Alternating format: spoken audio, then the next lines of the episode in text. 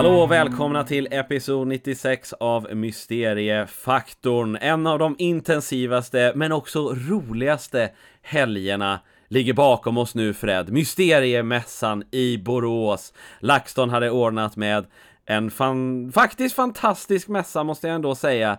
Och vi var där med UFO Sverige. Vad tyckte du Fred? Var det roligt? Ja, vet du vad? Det var, det, det, var faktiskt över förväntan. Jag menar, jag har ju varit på ett antal mässor i mina dagar. Speciellt sådana här mässor som då har kanske ganska mycket healers och kristaller och spådamer och sånt där. Eh, eh, så att man, man har ju sett sin beskärda del. Men Mysteriemässan var ändå överlägset mycket, mycket bättre och mycket mer lyckad än till, till exempel Harmonimässan eh, som finns i Stockholm bland annat. Det var en mysig lokal i Åhaga gamla lokstall. Mm. Eh, de hade till och med ett lok där, så det, det är väl en, en, ledtråd misstänker jag. Eh, nej, men det, var, det var liksom en mysig lokal, det var inte för varmt, det var inte för kallt, det var inte för bländande ljus. Det var liksom en, en bra miljö. Och sen tycker jag, nu pratar jag på här som vanligt, men jag tyckte bara att det var så, allting var så jäkla välordnat. Ja. Eh, det var liksom Verkligen. liksom inget, inget kaos eller något. Nej, och det var jättemycket utställare så det var, och det var också jättemycket folk och det, liksom, det gick liksom i vågor, folket kom liksom i så lustiga vågor för det var eh, De hade liksom varje timme hade de en föreläsning eller någon sorts massseans eller någonting sånt där Och och de, det, det, är liksom varje timme så händer det något och då kom liksom alla folk kom ut så kom det liksom en flodvåg av folk som uppenbart liksom eh, träffade, träffade mässgolvet. Så eh, det var, det var väldigt lustigt, men det var väldigt mycket folk som hörde av sig, mycket folk som hade, som liksom ville prata ufon. Det ska väl sägas det att det var, det var ju helt klart mycket mer liksom spådamer, tarot och häxor och, och sådana saker och vi, vi var de enda som var kanske ufo-temade så att folk gillade den liksom, den taken på det. Så det var, så det var väldigt roligt. Eh, många som kom fram och ville prata ufo-fenomenet rent allmänt. Eh, många som har väldigt olika syner på ufo-fenomenet också, vilket är väldigt roligt. Ja, ja, verkligen. Det var, det var, det, det, där fanns det ju allt att välja på. Från, från true believers till skeptiker, sådana som vill skrocka bort det bara lite grann. Det jag tyckte var roligast eller allt var ju roligt, men det som var roligast tycker jag när folk kom fram och berättade om sina upplevelser. Mm. Eller en släktings upplevelser. Det är sådana här historier som aldrig når ut annars. Och naturligtvis så rekommenderar vi dem alltid att rapportera detta till mm. UFO-Sverige. Uh, vi hade några riktigt konstiga saker. Det var en, en kvinna uh, som berättade att hon hade varit i kontakt med aliens med typ ett stort hål i ansiktet. Um, under meditation? Under, ja, under ja. meditation men, men ändå. ändå, ändå, ändå. Uh, de var ganska satta de här utomjordingarna. Lite, Just lite, ja. Och hade ett hål i ansiktet. Vilket var, aldrig, hon frågade nämligen om vi hade hört talas om några sådana utomjordingar förut. Jag hade ju då aldrig gjort det Nej. i alla fall. Nej, inte jag heller. Uh, och en annan spännande grej, det var en man som kom fram och berättade att hans far hade varit stridspilot i Iran på 70 80-talet. Ja. Och hade då varit med med massa grejer verkar det som. Eh, ja, precis. Och det var, men sen kom det också liksom så här folk som hade så här väldigt, vad ska man, blygsammare historier. Att man bara säger, jag såg en ko liten konstig sak här och man bara så här, det där går nog att förklara även om jag inte kan förklara det just nu. Mm. Så det var liksom, det var liksom, det var över hela spektrat av uh, ufo-grejer. Men uh, folk Folk tyckte, det var, folk tyckte det var roligt att vi var där och då var det också extra roligt att vara där. Och några kände igen oss också. Dig ja, och mig. Det var extra ja, roligt. Ja, det, det blev vi så glada över. Det var inte tillräckligt många, men några i alla fall. nej, nej, jag ska inte ge er dåligt samvete där. Uh, nej, vi hade några jättefina besökare som kom och tackade för en podcast. Och en av våra mest trogna lyssnare, Jonas, dök förbi. Så att han tog upp en, han tog en väldigt corny bild på oss tycker jag. Just det. Alltså, ser ut som två dorks Sen vi står där framför någon, någon, någon roll-up. Eller jag gör det i alla fall. Jag vill inte säga att du gör det Jimmy, för du ser alltid tuff och cool ut. Men... Just det, just det. Så jävla häftig. Ja. ja och han, han hade den bästa historien också från hela, från hela... För han berättade att när vår... När vår eh, det var intro gick igång så kom katt, hans katter alltid springande för att eh, vi, för att han lagar alltid mat när han lyssnar på vår podcast. Så de har lärt sig att nu kommer det mat. Så eh, jag hoppas du har gett dem mat nu. Ja, jag tycker man blir, det blir man ju otroligt glad över. Att kunna glädja katter på det Ja, sättet. det är, ja. det är fan, det var hela poängen när vi startade den här podden faktiskt. Det är synd att det skulle gå 96 episoder innan det hände, men ja. Ja, eh, i alla fall, jag kan i alla fall meddela att, att UFO Sverige kommer att vara tillbaks nästa år. eh, I, på Mysteriummässan. Det är bekräftat. Så eh, antagligen så eh, är väl eh, båda vi där, eller någon av oss där. Eller i alla fall UFO Sverige. Så välkomna 2024.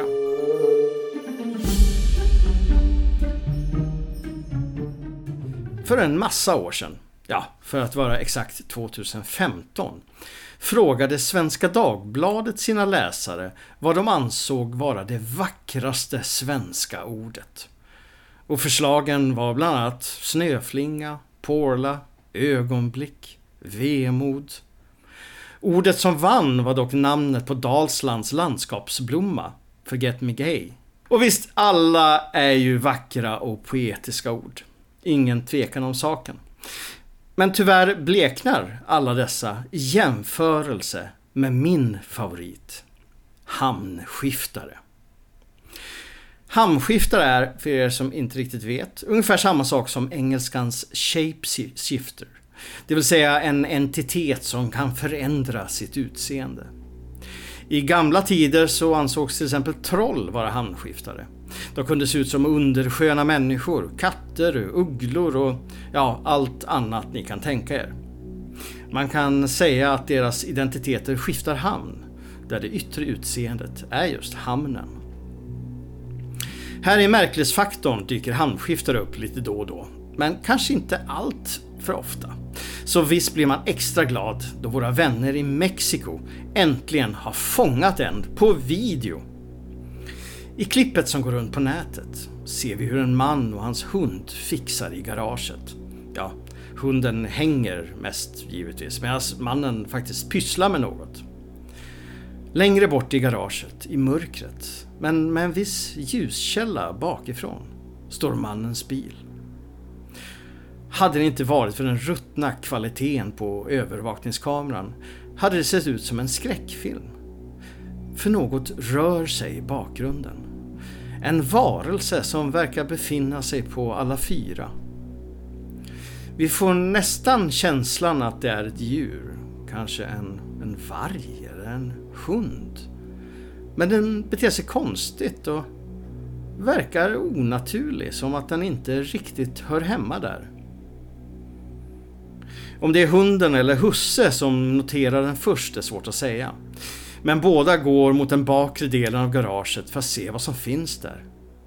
Tills de verkar se det. Varelsen som då verkar smita in bakom bilen. Mannen ser lite stressad ut och skyndar sig ut och hunden efter.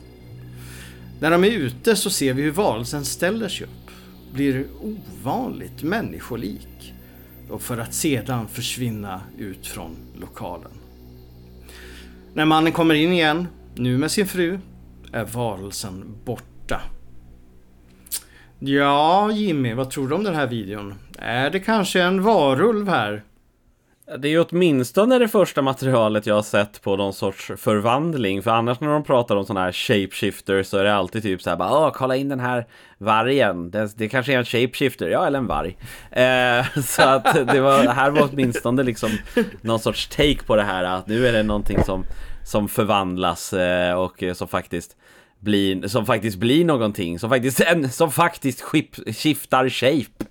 Ja, Så, så även om det är, dock är det ju, dock är det ju en riktig potatiskvalitet. Det är ju liksom filmat med en dålig, dålig övervakningskamera som sen är filmat med en dålig mobilkamera som sen är utdraget på VHS och sen så inkört till till, till en potatis.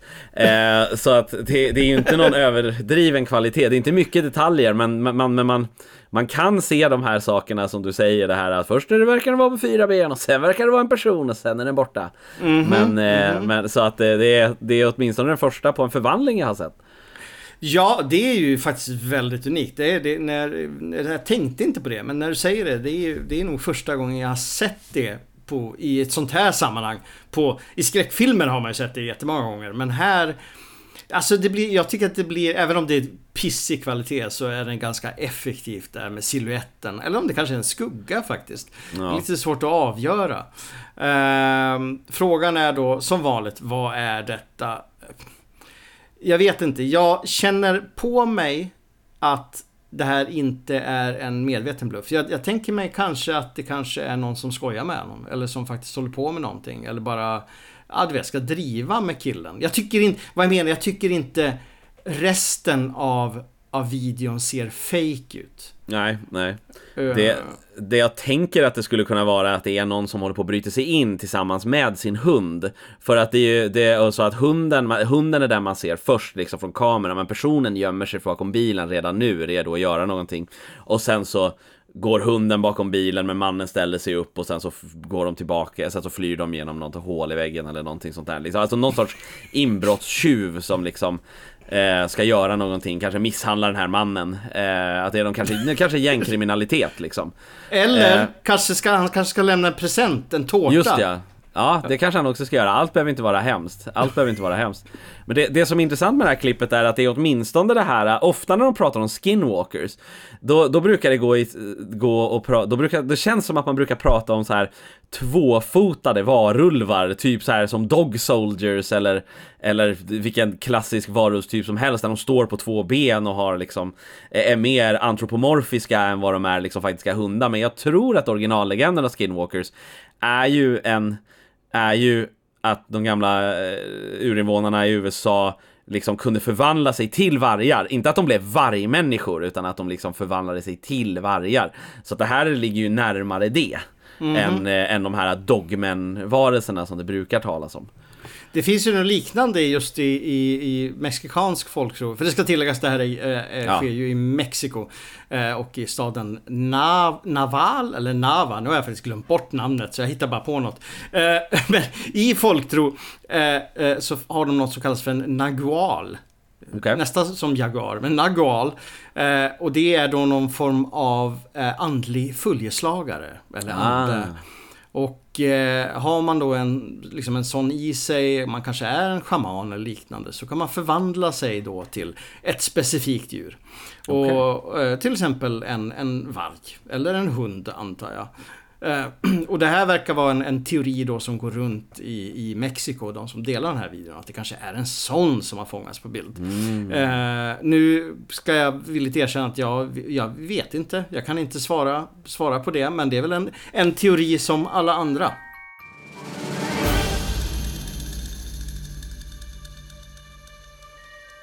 Ibland berättar vi hårresande historier och ibland så berättar vi intressanta historier. Sen finns det den typen av historia som kommer härnäst, där jag ärligt talat inte vet vad jag ska tro. Vi ska till Indien, till området Bhopal. Där träffar vi Sultan Karosia, en städare, som 2016 träffar på ett till synes spännande fynd. På sin städrutt hade han kommit över en hel säck med sedlar. Problemet var bara att allt var utgånget. Det var en gammal valuta som inte gäller längre, vilket betyder att fyndet mest var pappersskräp. I sju år så höll Zoltan i sedlarna, ovetandes om vad han skulle göra med dem. Om han kunde göra något med dem. Men så en dag så fick han höra av en vän att det fanns en trollkar som kunde återuppliva sedlarna i fråga.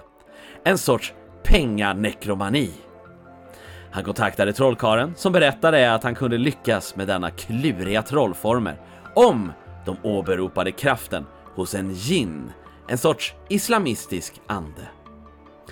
För att göra detta så skulle de mötas i en skog och Sultan skulle ta med en tupp till mötet. Det sista var väldigt viktigt. Först då skulle pengarna börja leva igen. Men Sultan råkade ha otur. På väg över till mötet så blev han stoppad av polisen, som också försökte få tag i trollkaren. Men kanske kunde denna känna lagens långa arm, för han fanns inte på sin plats i skogen. Han var puts väck.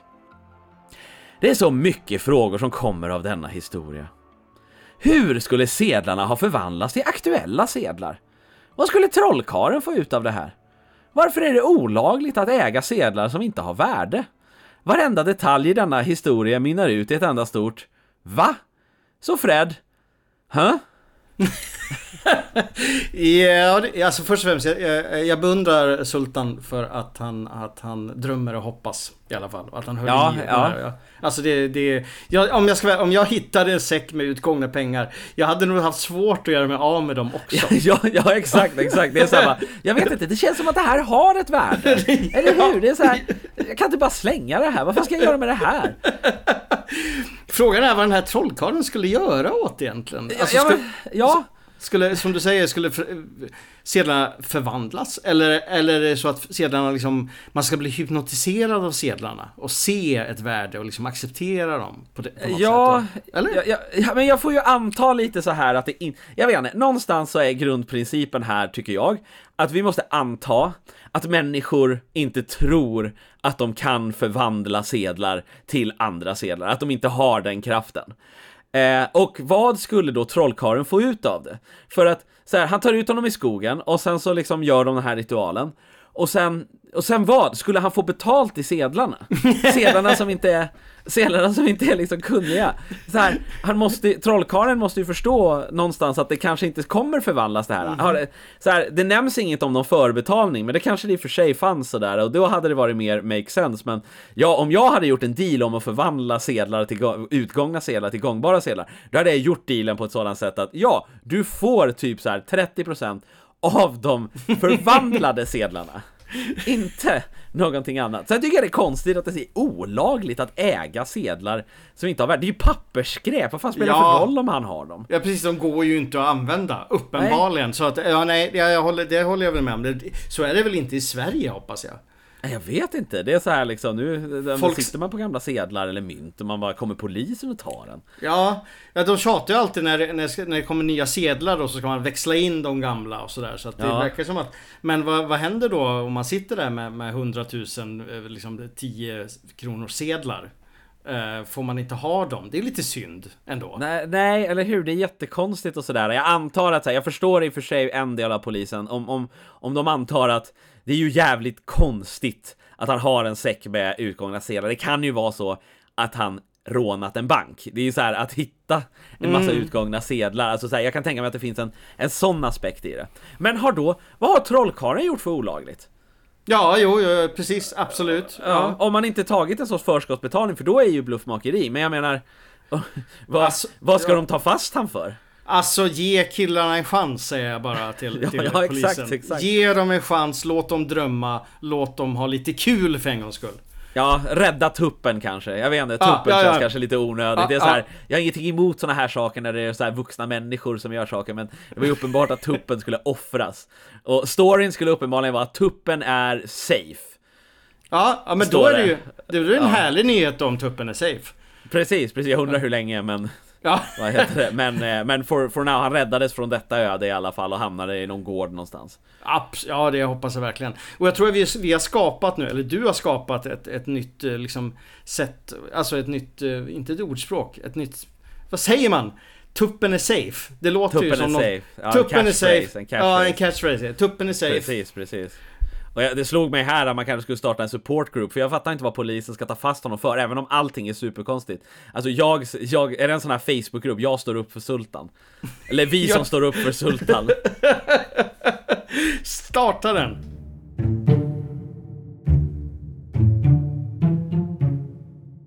I den senaste säsongen av Spökjakt så reser teamet runt i Storbritannien.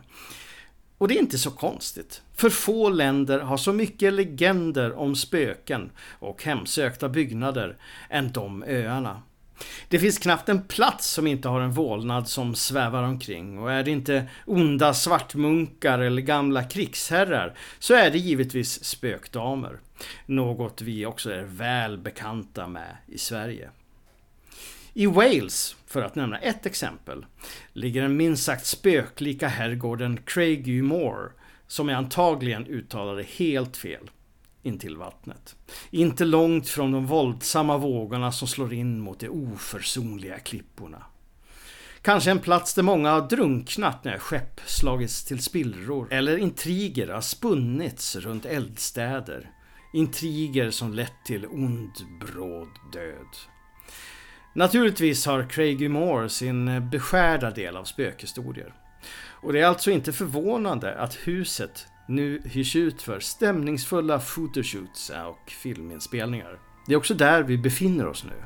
Hack i hälarna på en kvinna och hennes familj. Hon är beväpnad med en kamera och tar bilder på den dramatiska omgivningen.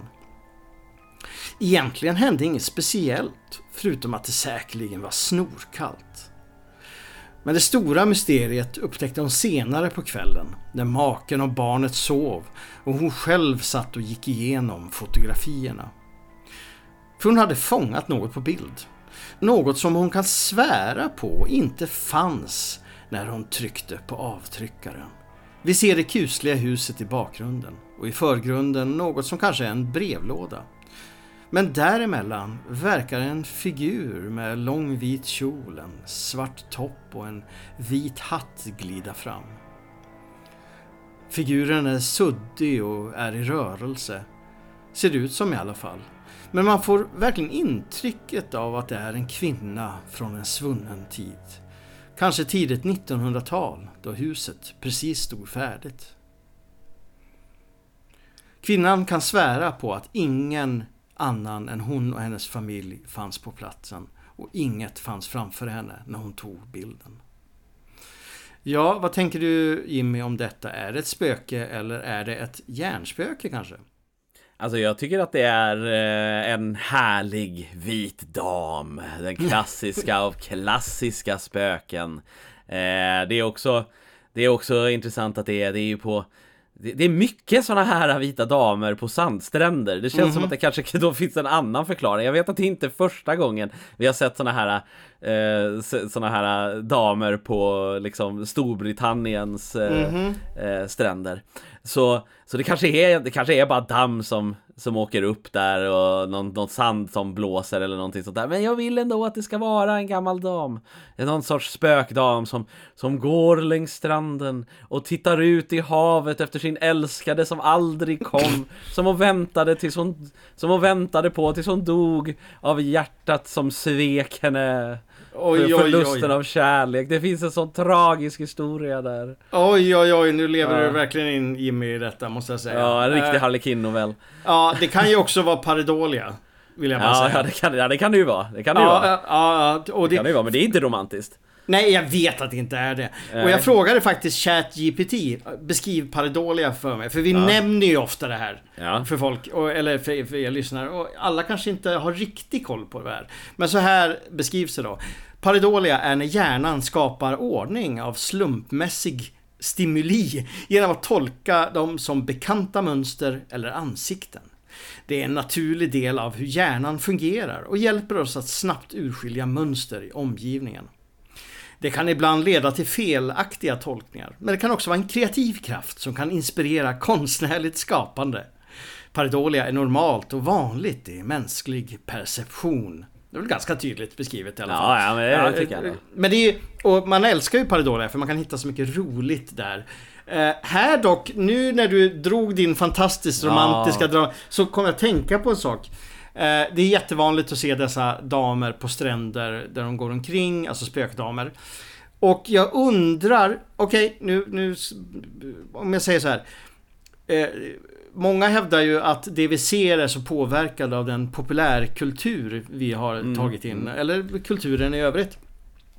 Och något som är populärt i brittiska historiska filmer som utspelar sig på tidigt 1900-tal till exempel. Det är alltid scener på kvinnor som går på stränder. Och så har de, mm. de har kanske ett paraply och så går de där och så slår vågorna mot stranden. Och så kommer deras älskare springa på, springande på en häst eller någonting i bakgrunden. Inte springa, han sitter på en häst naturligtvis. I bakgrunden. Men det, det är en sån där bild, jag får upp den mm. bilden väldigt tydligt. En, en bild som är lite inpräntat i det kulturella medvetandet. Så det kanske, det, det kanske finns en inspiration där eh, när man ser de här bilderna. Kanske är det fenomenet i sig som försöker efterlikna eh, det. det. här, det, här, det här som är bekant på något sätt. Just det, just det. Tänk om du är en, eller tänk om, det, tänk om hela det här fenomenet är en tulpa, det är så här tanke, tankekraft som blir, eh, som blir sann. Vad är det? Buddhistisk lära.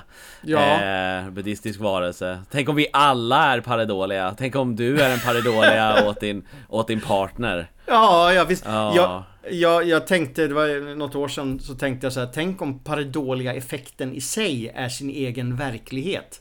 Just det, just det, just det. Så det, det, är, det är ja. som en annan som liksom fasar in och ut och ibland ser vi dem och ibland ser vi dem inte. Ja. Och, de, och de kanske ser oss som Åh kolla vilken, det ser ut som en människa. Nej, men, Ja. Det är ju bara din hjärna som skapar det där. Precis. Eh, Men jag, Jag ser, kan- jag, jag ser ju köttet och allt. Nej, det är bara din hjärna som skapar det. Man vet Ja. aldrig. Tänk om det är jag, tänk om, tänk om jag sitter och podcastar själv här och är en sorts, med någon sorts hjärnspöke Ja. och, och liksom så här och, och, och, och det bara är så här, det, det kommer bli känt som Galenskapspodden där det är liksom bara en persons sida av ett samtal som har lagts ut i 96 episoder. Om liksom fem år så kommer någon och liksom, någon internetdetektiv och liksom börja undra över den här mystiska podcasten. Kommer Ja. bli en creepypasta i sig. Ja. det är ändå fint att folk lyssnar då. Ja, Att de- ja att de hur? stödjer Eller dig i hur? detta. Det är väldigt Ja. fint av dem. Jag Ja. tycker, jag vill som Tulpan här då tacka er alla som lyssnar på, på Jimmy när han pratar i den här podcasten. Helt ensam. Precis. Kanske efter 50 episoder eller något så började du existera eftersom att då hade tillräckligt många människor börjat lyssna. Ja! Det finns många lager av det här. Jätte, genialt alltså. Mm. Ja, ja. Då vet ni det.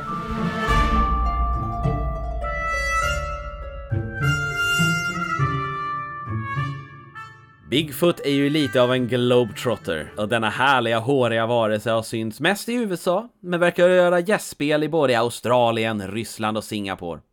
Storbritannien verkar inte vara ett populärt resmål för besten men ibland så kommer det någon enstaka rapport från öarna. Vi ska nämligen tillbaka till Wales, till skogarna utanför Caerphilly. Ett filmteam befann sig i området för en uppkommande dokumentär när de fick se några konstiga fynd. Bilderna är enkla. Ett stort fotavtryck som beskrivs som stort som Shaquille O'Neals. Och man ser tydligt tårna, vilket visar att vad det nu är som har gjort detta så måste de ha gått barfota. Denna bild ackompanjeras med en annan på någon sorts lätt konstruktion där man tagit kvistar för att skapa ett sorts vindskydd. Är det en Bigfoot eller en Wildman som de verkar kallas i Storbritannien som byggt dessa? Det är inte helt främmande att detta hittas i Bigfoot-täta skogar i USA nämligen. Det är dock inte första gången någon rapporterat om liknande fenomen i området även här. I 2016 rapporterade en man att denne faktiskt sett en Bigfoot i de walesiska skogarna här och att han till och med hade fått dem på kamera. Jag tog mig en titt på dessa och vi kan väl säga att just de här bilderna var som amerikanerna säger inconclusive. En väldigt klassisk Bigfoot-nyhet. Men det som gör mig lite uppspelt kring detta är att bilderna har delats av en Tim Whitman. En man som var en del av personerna i skapandet bakom Britain's Big Cat Mystery. En av de flera i podden uppmärksammade dokumentärer om stora katter i England. Det verkar som att han nu är tillbaka i skogarna i Storbritannien och jagar en annan typ av hårig bäst. Och jag ser väldigt gärna fram emot slutresultatet. Ja Fred, eh, vad, vad känner du kring denna Bigfoot-nyhet? En, eh, en Shaquille O'Neal barfota i skogen i Wales? Är det, är det troligt? Jag tycker det är så roligt att de drar jämförelser med Shaquille O'Neal. Ja, jag vet inte varför. Man, alla när, man människor. ja, när man googlar den här nyheten så är alla rubriker exakt samma rubrik Och det bara står Shaquille, eh, footprints like Shaquille O'Neal found in Wales Forest Och det är liksom, ja okej Va? det, det är där vi fastnar, att det är så här, vi måste ha Men det är i och för sig skönt, det är svårt att veta hur stort är ett Bigfoot-avtryck Jo, stort som Shaquille O'Neals ja, verkligen. Eh, eh, vilket påminner mig, har du någonsin sett filmen Shack Steel? Nej, det har Det, inte. är, det är en actionfilm som Shaquille O'Neal var med i. Men vi, vi pratar inte om den nu. Eh, ja, om jag... Ah, fan, jag, blir, jag blir lite skeptisk här. Får jag bli det? Är det okej, Ja, ja, ja. Jimmy? Ja, ja. Eh, jag tänker, du har det här dokumentärteamet som antagligen är ute för att göra dokumentär om Alien Mm. Big Cats, stora katter. Och så hittar de ett sånt här spår. Ja, För, jag tror ju i, att det... Ja, mm. ja, mm, ja inte, inte bärsa ner mig nu innan jag förklarar. Ja.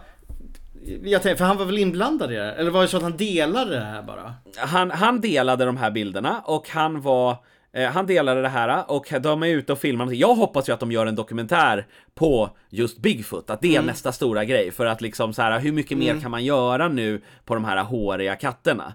Så jag hoppas ju att han faktiskt var ute för att hitta Bigfoot. Ja, och det, ja, och, och det är, vad heter det, det, men visst, då hittar man vad man, om man hittar vad man söker efter Mm. Ja, ja, det är också skeptiskt i sig kanske. Ja, precis. Jag, för jag tänkte att nu hade jag idén att han kanske fortsätter med sina katter där och hittar det här spåret, vilket kan betyda ett, han har planterat det här för att kunna få mer uppmärksamhet och göra någonting nytt. För att det kanske, det kanske inte går att göra så mycket mer kul med katter. Nej. Eller så är det någon som vet att okej, okay, nu är teamet här, de filmar katter eller ska filma ja. katter. Och bara, ah, vi går ut och skojar med dem. Ja. Men, men jag, det är ju det tråkiga, tråkiga sättet att se på det hela. Naturligtvis, naturligtvis Jimmy, ja. så vill jag att det finns en, en Bigfoot i, i Wales. Ja, i, eh, i, i, i materialet så sägs det också att eh, de här bilderna ska skickas till en amerikansk Bigfoot-forskare som sa att så här, ah, det kan vara det, men jag ser inte liksom så här, det finns någon så här ridge, det finns ett, alltså så här, den formningen av foten är inte riktigt korrekt, att det är liksom, så här, det ska ha en viss liksom formning för att det ska se ut som en fot och det här är liksom, det här är så, det här är liksom syns inte riktigt bra. Det betyder inte att det kanske inte var det, kanske bara inte fastnade liksom i leran, men det saknade en viktig del för att kunna bekräfta att det var en fot, en del som många hoaxers ofta eh, glömmer uppenbarligen.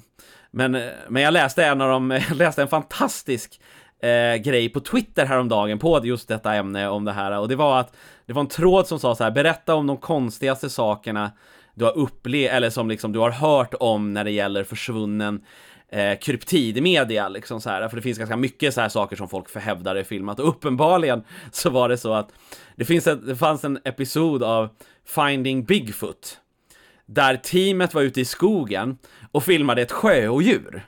Av misstag, alltså så här, de fick med, de bara var ute i en skog och så bara filmade de ett sjöodjur. Och det materialet blev deletat för att det var ju inte Bigfoot. Nej! Och, och ingen var intresserad. Och producenterna var så här, nej, vad fan, vi jobbar de... på Finding Bigfoot, inte Finding Sea Serpent. Så hade de raderat materialet. Är de dumma i huvudet eller? Ja, det är, åh. Oh. Ja, Ja, ja, jag vet inte vad jag ska säga. Det har jag inte hört talas om, men det var ju, det var ju så dumt så. Naturligtvis. Jag hade ju ändå använt det i, i Finding Bigfoot. Ja. Det är bara som en, en grej. Det hade väl lockat mer tittare eller någonting sådär. Ja, jag vet inte vad man ska säga. Men... Ehm, ja, ja, men vad tror du? Alltså om du, din personliga tanke om det här? Alltså jag tror ju att det jag vet inte, jag tror att den här teorin om att det är folk vet att det är någon som är ute och ska filma, filma något eh, är liksom väldigt, är tydlig och så går man ut och, och, och skojar lite. För way, jag vet inte, hela den här grejen med liksom den brittiska Bigfooten mm. är liksom ganska, eh, tycker jag. Alltså den är liksom, det finns inte jättemycket bevis för det. Lika lite som den typ svenska Bigfooten. Mm. Eh, så att jag, jag, tror att det är någon som kanske jävlas med dem, men jag hade gärna sett en dokumentär om det. Ja, ja. Eh, och liksom så här och, och sett någon som faktiskt undersöker det här. Det som jag däremot gillar är att, att man i Storbritannien kallar dem liksom för wildmen. Och jag vet att det finns ett fall med någon snubbe som bor i skogen som har liksom blivit miss... Eh, eller som liksom har, folk har sagt sig, åh, ser ut som Bigfoot, men det är liksom en snubbe som bara har blivit galen och försvunnit in i skogen och liksom så här. Man vet att han bor där ute liksom så här, men det är ingen som riktigt tar kontakt med han för han verkar, han verkar trivas där ute och vill inte träffa någon annan liksom. Så jag för mig att det var i Storbritannien. Och jag gillar liksom lite den idén av att det kanske är, det kanske är liksom bara en vild man. I dess, i dess, i dess liksom klaraste eh, förklaring. Ja, alltså jag bara kort för jag kollade upp lite Bigfoot sightings i Sverige på 80-talet som går att hitta lite grann här, här och där på nätet. Som ska tilläggas kommer från en väldigt, väldigt tveksam källa, nämligen Jan-Ove Sundberg som hittade på väldigt mycket.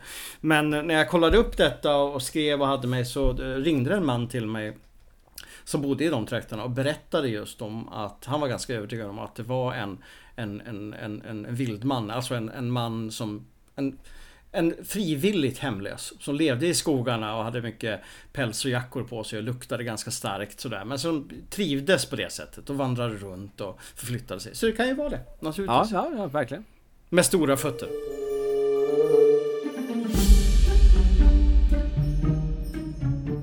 En underskattad källa till spännande svenska historier är Claes Svans trilogi det okända, Möten med det okända och Berättelser om det okända. Tre böcker som är lätta att hitta för den som är sugen. Och ett av mina favoritmysterium finns faktiskt i en av dem, Möten med det okända. Det handlar om något så märkligt som ett riktigt spökhus. Ja, i ordets bokstavliga betydelse. Vad menar gubben, tänker ni nu? Ja, fortsätt lyssna så får ni se vad jag menar. Historien är berättad för Klas av Alf Brage och hans sambo Verna Andersson. Och det skulle ha skett i mitten av 60-talet. Alf, hans far Gustav och Verna var ute och promenerade i det som idag är Ulveksbackarnas naturreservat. De befann sig på Lillegårdsvägen, några kilometer från föräldrahemmet, i ett område med bronsåldersgravar och andra fornlämningar. Platsen var för 2000 år sedan ett centrum för järnframställning. Något som man ständigt hittar spår efter när man plöjer i åkrarna där. Då sker något märkligt. Ungefär 100 meter från där de gick går de förbi en kulle. En plats som de väl känner till. Och på kullen står ett hus. Enligt Verna är det ett större hus, två våningar och hon tyckte att hon såg fönster och dörr på det. Visst, det var omringat av träd men huset syntes tydligt. Alf tyckte det såg ut som en stor förrådsbyggnad, grå med väggar och tak. Alf, Verna och Gustav blev nyfikna och gick närmare. För huset hade aldrig funnits där förut. När de var ungefär 25 meter från huset tittade de upp ordentligt för att lokalisera sig. Men då var huset borta, försvunnet. Det fanns inget spår efter någon byggnad. Det är något jäkla häx, konstaterade Gustav och livet gick vidare och händelsen glömdes bort. Ja, till att Alfs syster Irene Ahlström och hennes man Reidar upplevde nästan exakt samma sak. Något de upptäckte av en slump då hon hade frågat sin mor om vad det var för hus som de hade sett. Deras observation hade också skett på 60-talet och det var en vinterdag då hon och Reidar var ute och gick i området. Hon kände väl till platsen och hade lekt mycket som barn. De hade också tittat upp mot samma kulle och fått se ett hus på samma plats. Men denna gången så såg det annorlunda ut än vad Alf, Verna och Gustav hade sett. Det var långsmalt med två ingångar och fönster. Och så stod det några hinkar och någon tunna utanför. Enligt Irene såg det ut som ett vanligt, väldigt verkligt hus. Irene och Reidar gick aldrig fram till huset men minns att de pratade om det när de stod där. Om vem som kunde tänkas bo där. Huset har, så vitt jag vet, aldrig dykt upp igen. Men visst blir man intresserad av att åka dit och undersöka lite, Jimmy. Ja, ja spökhus, ett bokstavligt spökhus. ja, just det, ja, verkligen. Det är verkligen spökhus i, i, mm. i, i ordets exakta mm. bemärkelse. Ja. Eh, eh, liksom det, det, där, det där är sådana där klassiska historier som är så här, jag vet inte, det känns som att det där är sådana svenska historier. Mm -hmm. Du vet, för så här, det är inte liksom så här, åh, spökdamer, vita damer, utan det är liksom så här weird bara. Bara mm. weird, svårförklarligt, extremt svårförklarligt. Liksom, och, och också oskyldigt på något sätt. Liksom mm. så här. Mm-hmm. Det är inte en ondskefull kraft som försöker döda någon eller någonting sånt där. Eller, eller, eller någon eh, hemsökt ande som sitter fast i någon docka som säljs på Ebay. Utan liksom så här, det är ett spökhus, det är ett hus som går ut och försvinner. Men vad, vad, vad är poängen med det här huset? Alla bara, flera personer ser det. Jättekonstigt, älskar det. Ja, och det ska ju aldrig ha funnits hus på platsen. Nej, aldrig. Nej. Alltså, och det här verkar ju ändå ha hyfsat moderna hus. Liksom. Så man, ja. man, jag tycker det är väldigt fascinerande, och speciellt då som vi har flera vittnen på två olika liksom, mm. tider och platser, eller inte platser, men olika tider i alla fall som har sett det. Uh, jag är väldigt fascinerad. Jag vet att i en av Klas böcker, och tro mig, jag har bläddrat igenom böcker som en galning här innan dessa. Uh, I en av hans böcker så, så, så nämns det en liknande historia, men då med bildbevis.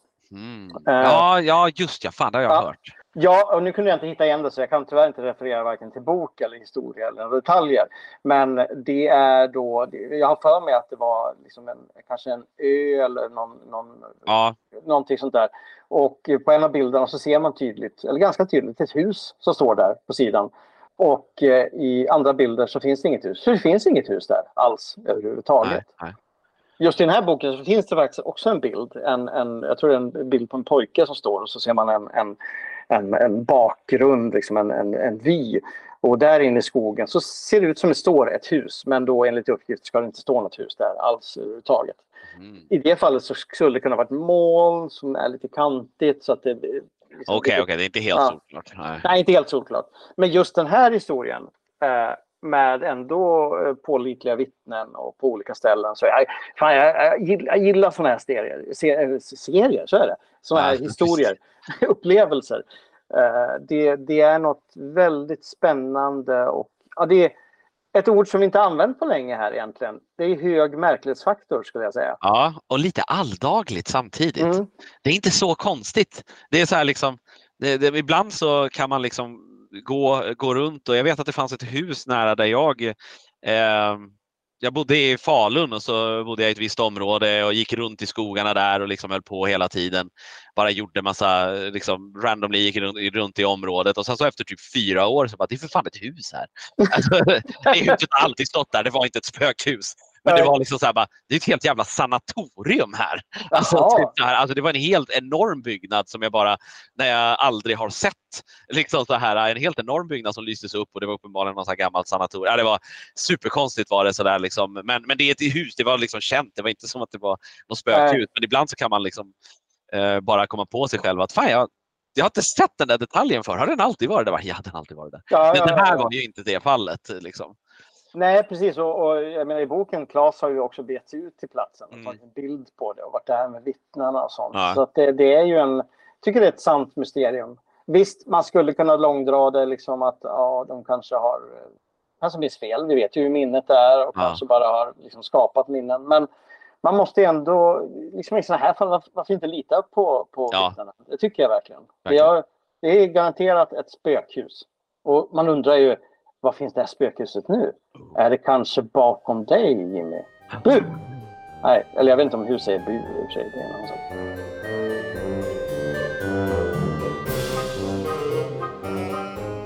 Och där har vi ännu en episod av Märklighetsfaktorn till, till, till ända med eh, mysteriemässor och eh, andra konstiga saker. Vi eh, tackar alla som eh, kom och eh, träffade oss och för alla intressanta historier vi fick höra från UFO-vittnen. Och vi eh, hoppas att höra mer från er. Skicka in era konstiga historier till marklighetsfaktorn gmail.com eller kontakta oss på Facebook för den sakens skull. Gå in och likea oss och gör alla sådana där roliga saker. Eh, och så hörs vi nästa gång. Stay strange.